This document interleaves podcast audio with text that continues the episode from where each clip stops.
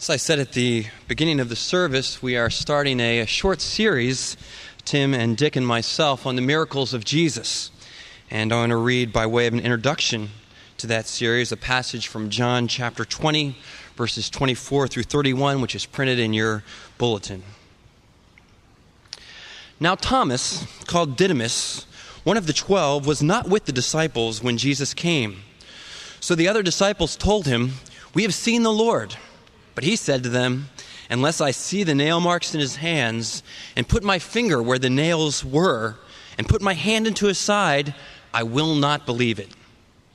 A week later, his disciples were in the house again, and Thomas was with them. And though the doors were locked, Jesus came and stood among them and said, Peace be with you. And then he said to Thomas, Put your finger here. See my hands? Reach out your hand and put it into my side.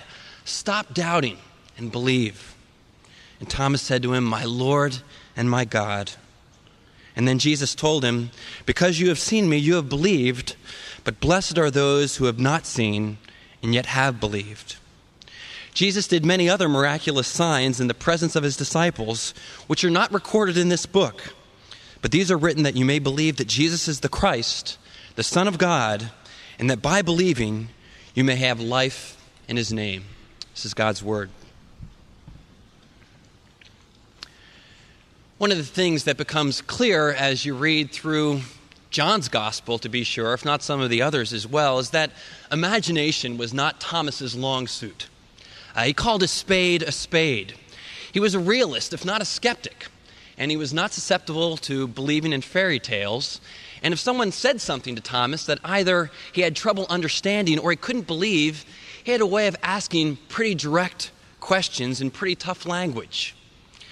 Well, the, the gospel doesn't tell us where Thomas was on that first Sunday evening after Jesus' resurrection when Jesus encountered the other 11 disciples in that upper room just as surely as they encountered one another.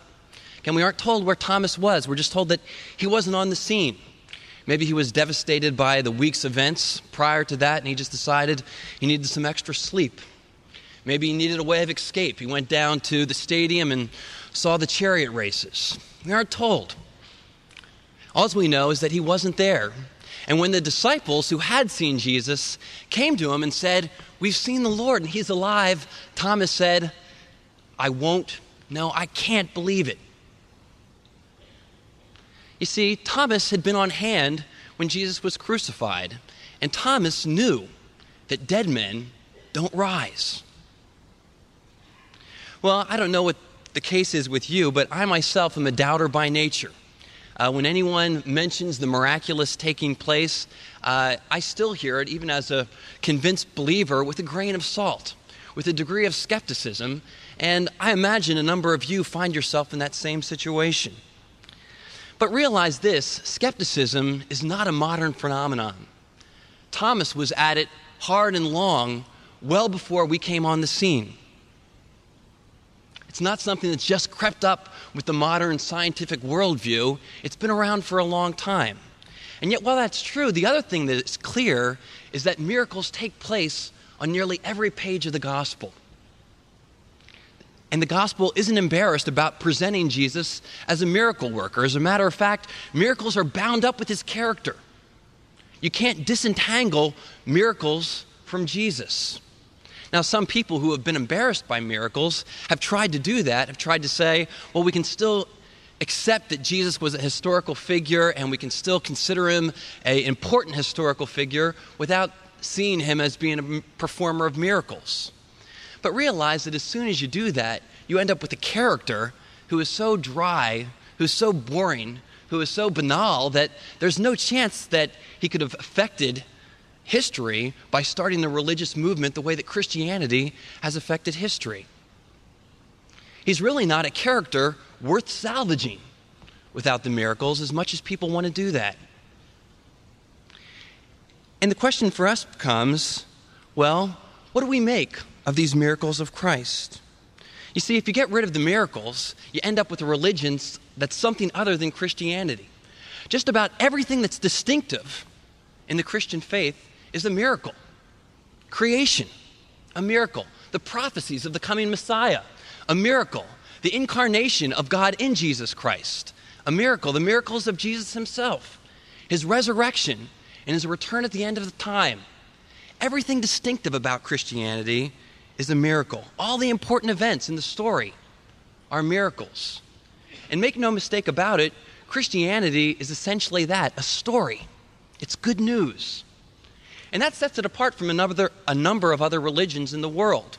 See, you take the miracles out of other religious faiths, and those faiths remain pretty much intact. Nothing that gets at the core of what they're about is removed. But that's not the case with Christianity. Remove the miracles, remove the story, and you don't have Christianity any longer. See, the drama is the dogma. The dogma is the drama. Well, in the midst of this story that Christianity puts forth before us in the Gospels, we run into this account of Thomas. Thomas the doubter, Thomas the skeptic. And in this account, we're invited to take a look at those miracles, to consider, first of all, their existence, secondly, their meaning, their purpose, and finally, the kind of response that they're meant to evoke from us. And that's what we want to do in our time together this morning. Look at the existence of the miracles. Did they happen in the first place? Secondly, their meaning and their purpose.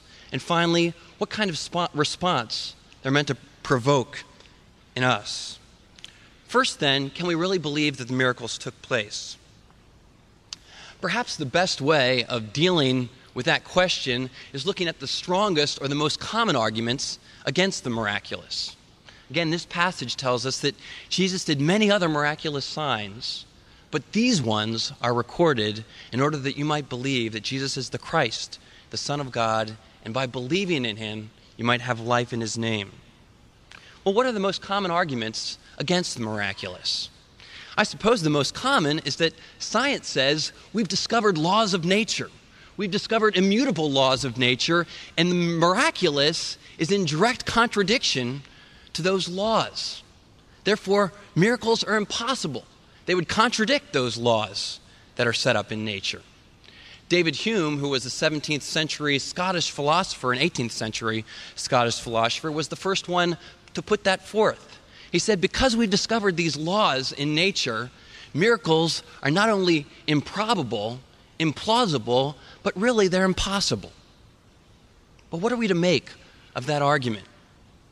How are we to attack that? How are we to deal with that?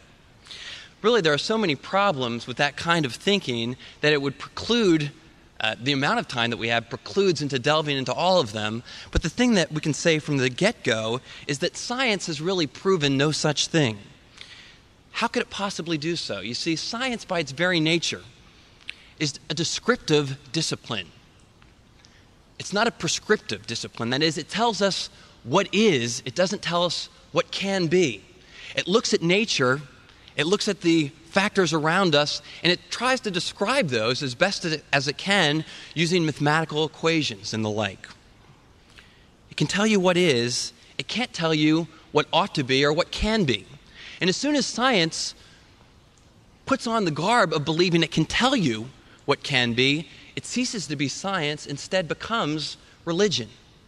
It becomes philosophy. And what's a law of nature anyway? That's an important question to ask. What is a law of nature? Is it a thing that exists in and of itself? Is it an entity that sustains itself? No, the law is just a description of the regular patterns that scientists see in nature. And those laws are often continually being updated to take into account the more facts that we receive from nature as we do further investigation. A law is an, ent- an entity, it's not a thing in and of itself. It doesn't, frankly, the laws don't tell us how they came into being, it doesn't tell us what sustains them. From the Christian perspective, from a biblical perspective, the laws of nature are just the ways that God regularly governs the universe. It's not as though he spun the universe out and said, Here are some laws that I'll build into this and I'll remove myself from it. But instead, the Bible says that God continues to sustain the universe, that he's at work at it in all times, that he doesn't create it, set it in motion, and then pull away, but he's always involved in maintaining the universe. And that those laws of nature are just the descriptions of the way God regularly governs the universe. And miracles on that basis are the irregularities in nature, or they're irregularities in the way that God governs the universe. Listen, if there is no God, then not only can you not have miracles, frankly, you can't even have laws of nature. Because if there is no God, that means that chance rules. And if chance rules, then there can be no certain uniformity in nature. That is, you don't know that what happens today and the way that nature behaves today is the way it's going to behave tomorrow. If chance is at work, well, there's no reason why dead people can't rise.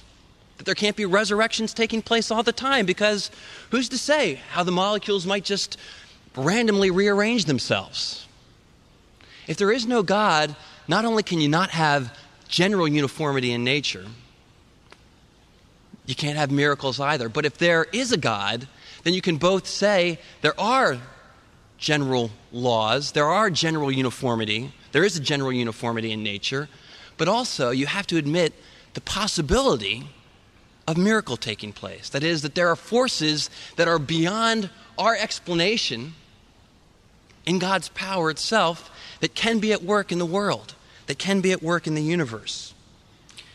You see, in the final analysis, Christianity doesn't ask you to believe in miracles and be less scientific.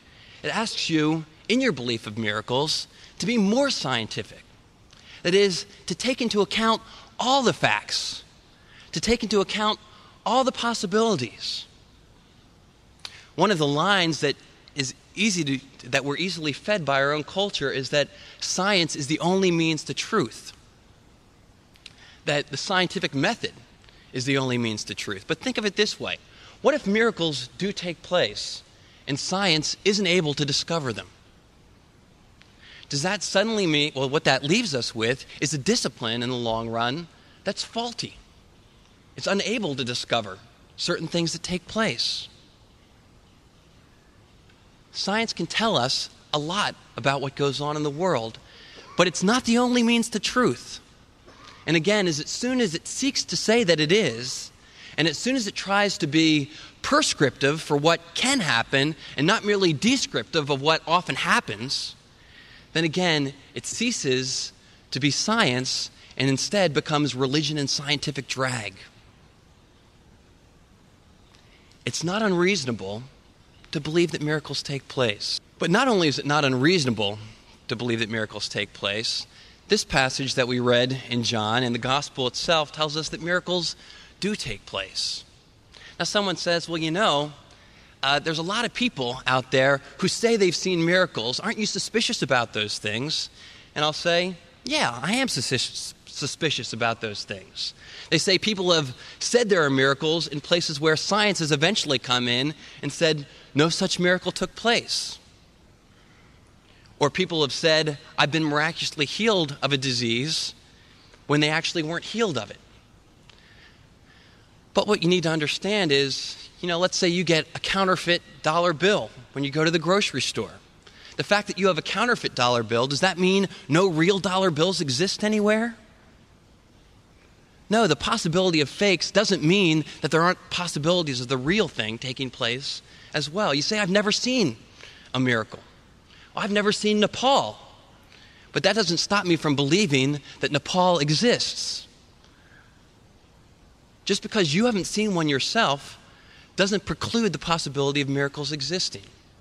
And the Gospels recount the miracles in such a way that the evidence for their existence is overwhelming. Look at just a few things. First of all, notice the way in which the Gospels tell the stories of the miracles. It's done without fanfare, it's done without sensationalism. There's not a lot of magic incantations being said. There's not a lot of uh, hoopla going on around the miracles. There's not magic potions being used. They're told in the most matter of fact way. They're told, frankly, as history. And any, any literary critic who reads the Bible will say the, the stories that are told us in the scriptures differ greatly from miracle stories that we read in other accounts, where they have all the trappings of myth about them. The Bible stories don't have those trappings about them. They're told in a matter of fact way. Second thing to notice about the way that the Bible recounts the miracles is that it tells them without hiding the suspicions and the skepticisms of people under the carpet. Here we have this account of Thomas. And Thomas says, I can't believe it. I won't believe it. I know dead men don't rise. It records his suspicion. And that's not the only place that it takes place. We see in numerous occasions the skepticism of the people who are on the scene is brought into the foreground. And that leads us to the third thing that we, we realize about the gospel accounts of the miracles, and that is that it was not gullible individuals who are recounting that they took place. That is, instead, there are people who, because of their skepticism, their opinions need to be taken seriously. And it really smacks, if you will, of chronological snobbery. It smacks of cultural chauvinism to believe that our faith, as 20th century modern people, our faith about what took place 2,000 years ago, it smacks of cultural snobbery or chronological snobbery to believe that our faith about those things must displace the first century witnesses. Were they that much dumber, that much more gullible than we were? There's nothing that should lead us to believe that when you read all the writings of the ancients. No, the perception of the first witnesses needs to have the premier role in the conversation.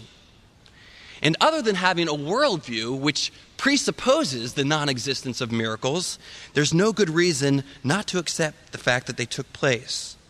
Again, if they didn't take place, Jesus, Jesus becomes an unremarkable teacher who couldn't possibly have founded a movement that affected the whole world, which affects even the way that we tell time and the way we begin our calendars.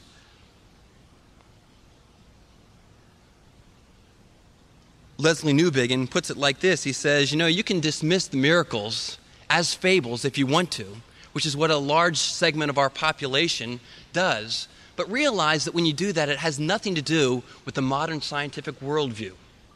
People, even at 33 AD, knew that individuals who had been killed, who were buried for three days, didn't rise. They knew that without there needing to be the invention of electric lights. They were well aware of it. The Bible presents the miracles in a way that only a strong bias against them would lead us to, to the conclusion that they don't take place. Well, what's a miracle anyway? This passage not only tells us that miracles do exist, but it tells us what their purpose is as well, what they try to get across. I suppose the most general definition for a miracle is an event that's not susceptible to a natural explanation. That is, a miracle is something which departs from the ordinary patterns of nature. And that's true as far as it goes, but it doesn't go far enough. Because in the scripture, miracles embody truth claims. That is, they're trying to communicate something.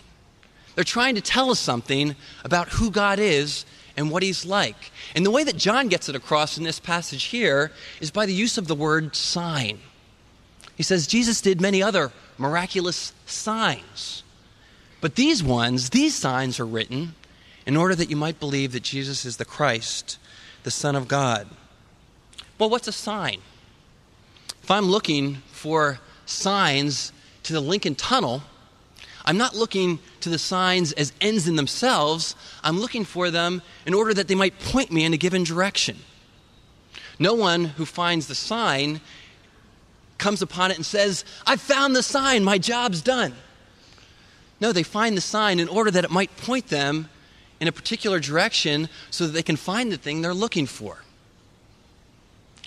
And such are the biblical miracles. They're signs not ends in and of themselves, but they point to something beyond themselves. Now, signs may be unclear or clear. And I frankly find signs to the Lincoln Tunnel to be completely obtuse. Uh, whenever I try to make my way out of the city, I usually go around the block there about 10 or 12 times before I finally find the right street to turn down. But that doesn't take away from the fact that signs aren't ends in and of themselves, regardless of whether they're clear or not. They aren't. They point to something. Now, what do the biblical signs point to? Well, this passage tells us that they point us to the fact that Jesus is the Christ, the Son of God. They're trying to tell us about God, what He's like. They're trying to tell us about Jesus, what His character is like, what He's come to accomplish, what He's going to do in the future. They tell us that He's the Son of God and that He's come to deliver us and that He's come to establish His kingdom. See, miracles aren't a matter of God just showing off, a momentary display of his power. Uh, if you remember the series back in the 60s, Bewitched, that was sort of how Tabitha used her magic. She was sort of bored and she would just levitate an object from one place in the room to another place in the room just to have a little fun. But that's not the way the biblical miracles are displayed at all. They're not just God showing off. And they aren't merely acts of compassion, though they are that. See, if the, acts, if the miracles are just acts of compassion, uh, if they're just in response to human needs, then what we'd have to say is there haven't been nearly enough of them. Because there's a lot of needs out there in your life, in my life, and in the lives of people who have much more tragic situations than perhaps we do that don't get met by miracles. So while they do reveal that God's compassionate God, they're trying to say something more. They're pointing us to Jesus. They're pointing us to the place where we come and realize that He can be trusted, that He has power. In the Gospel of John, for instance, over disaster. He has power over disability. He has power over disease. He has power over death. And having power over those areas means that he can be trusted, he can be relied upon. It tells us that he has brought in the kingdom and will bring it in fullness in one day. If you will, the miracles are previews of coming attractions. They say, This is what's coming down the pike. This is what eventually will arrive God's kingdom when everything will be set right. Here are the previews of the coming attractions. And Jesus is the one who has begun to bring them in and will one day bring them in in fullness. These are the signs that confirm that Jesus Christ is the Lord, the Christ, the Son of God, God incarnate, and that He's worthy of our trust. And apparently, we need these signs, or we need the accounts of these signs at least, in order to believe. Certainly, they're meant to be a help, not a hindrance to believe. Jesus says in John chapter 4, verse 58 Unless you people see miraculous signs and wonders, you will never believe. Now, we're told elsewhere in the scripture that creation by itself does reveal God. In fact, it reveals Him unmistakably, clearly, and it's only because of the blindness of our own eyes, created by sin, that we fail to believe in God and see that He's at work. And what miracles are is a way of God calling us to attention, of startling us out of our complacency and saying, God saying, I am here, I'm at work, and I'm at work in power, and I'm at work in mercy and for good in your life. That's what miracles are. They're, shines that ca- they're signs that cause us to admit God's greatness and His mercy and His goodness. And they point us to Jesus, who is the Christ. The last thing that we learn about miracles from this passage is that they're meant to provoke a response in us the response of belief. Jesus did many other miraculous signs, but these are written in order that you might believe that Jesus is the Christ, the Son of God, and that by believing you might have life in his name. Another way of putting that is that miracles leave you with a choice. They put you in the courtroom and they put you on the judge's chair and they say, You are to render a verdict. What will it be? You take a look at these miracles, take a look at the accounts, and you determine their authenticity. Look at them as evidence for the authenticity and their credibility. And then ask yourself, will I believe that the miracles took place or won't I? And not merely will I believe that the miracles take place, but will I believe what the miracles point to? Will I believe that Jesus is the Christ, the Son of God, that I might have life? And that's their purpose to bring you to the place where you believe in the name of Jesus. That is, all that he is, his character, his person, all that he is, all that he was, all that he has done, all that he is promising to do and is now doing. And believing is not just a matter of intellectual knowledge, instead, it involves the whole person. Not only the understanding, but the emotions and the will as well.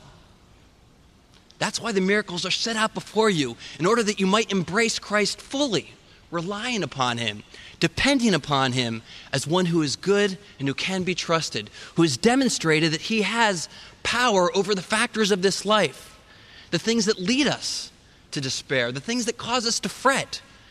Jesus says through His miracles, I'm in control of all those things. You need not fear. I'm in charge. Get to know me. And as you put your trust in Him, as you believe in this whole sense, we're told it gives us life. You believe in order that you might have life. And at the core of life is that knowing God, is that knowing God in our lives. Jesus says that elsewhere in John chapter 17. He says, This is eternal life, that they may know you, God the Father, and me, Jesus Christ, the one you have sent. And when you reconnect with Him, who is the source of life and who sustains life, and you know Him deeply, then you are enabled to live large. You're enabled to live well in the world, regardless of the circumstances that come your way. And when you get to know Him, as we must, then your life, Jesus says, will be filled with life, meaning, purpose, wholeness. But realize that these miracles aren't recounted merely for the skeptic, merely for the person who's in the position of non belief. These are also to keep you believing if you already believe. That is, to encourage you if you are believing. Because any of us who've lived the Christian life for any period of time realize that there is a lot of things that make us want to throw in the towel from time to time. To say, I've had it. I don't really see how I can go on any longer. And John is saying here in this passage that these miracles are accounted, recounted for you as well, that you might continue to believe and continue to trust, that you won't throw in the towel. They're written to convince you that God's on your side. They're God's extraordinary way of showing that He intends not to bring death your way, not to lead you into despair, but to give you life. God's on your side. He's not your enemy. He wants to give you life. And that's what's communicated to us in these miracles. And yet we are so often intent on pursuing death instead, not trusting, not obeying, not following Christ, but instead trusting, obeying, following only ourselves. Making sure we call the shots, but we're told that the only thing that leads to is destruction and death. And so a choice is left before you. What will it be?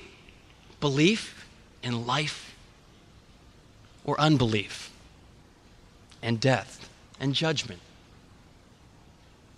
That's the question that's left with us. And some people look at this kind of a passage, they look at the Gospel of John and they say, I need more evidence. And that's probably the last thing that we need to notice is that according to John, there is enough, frankly, in just his Gospel to convince you that you ought to believe.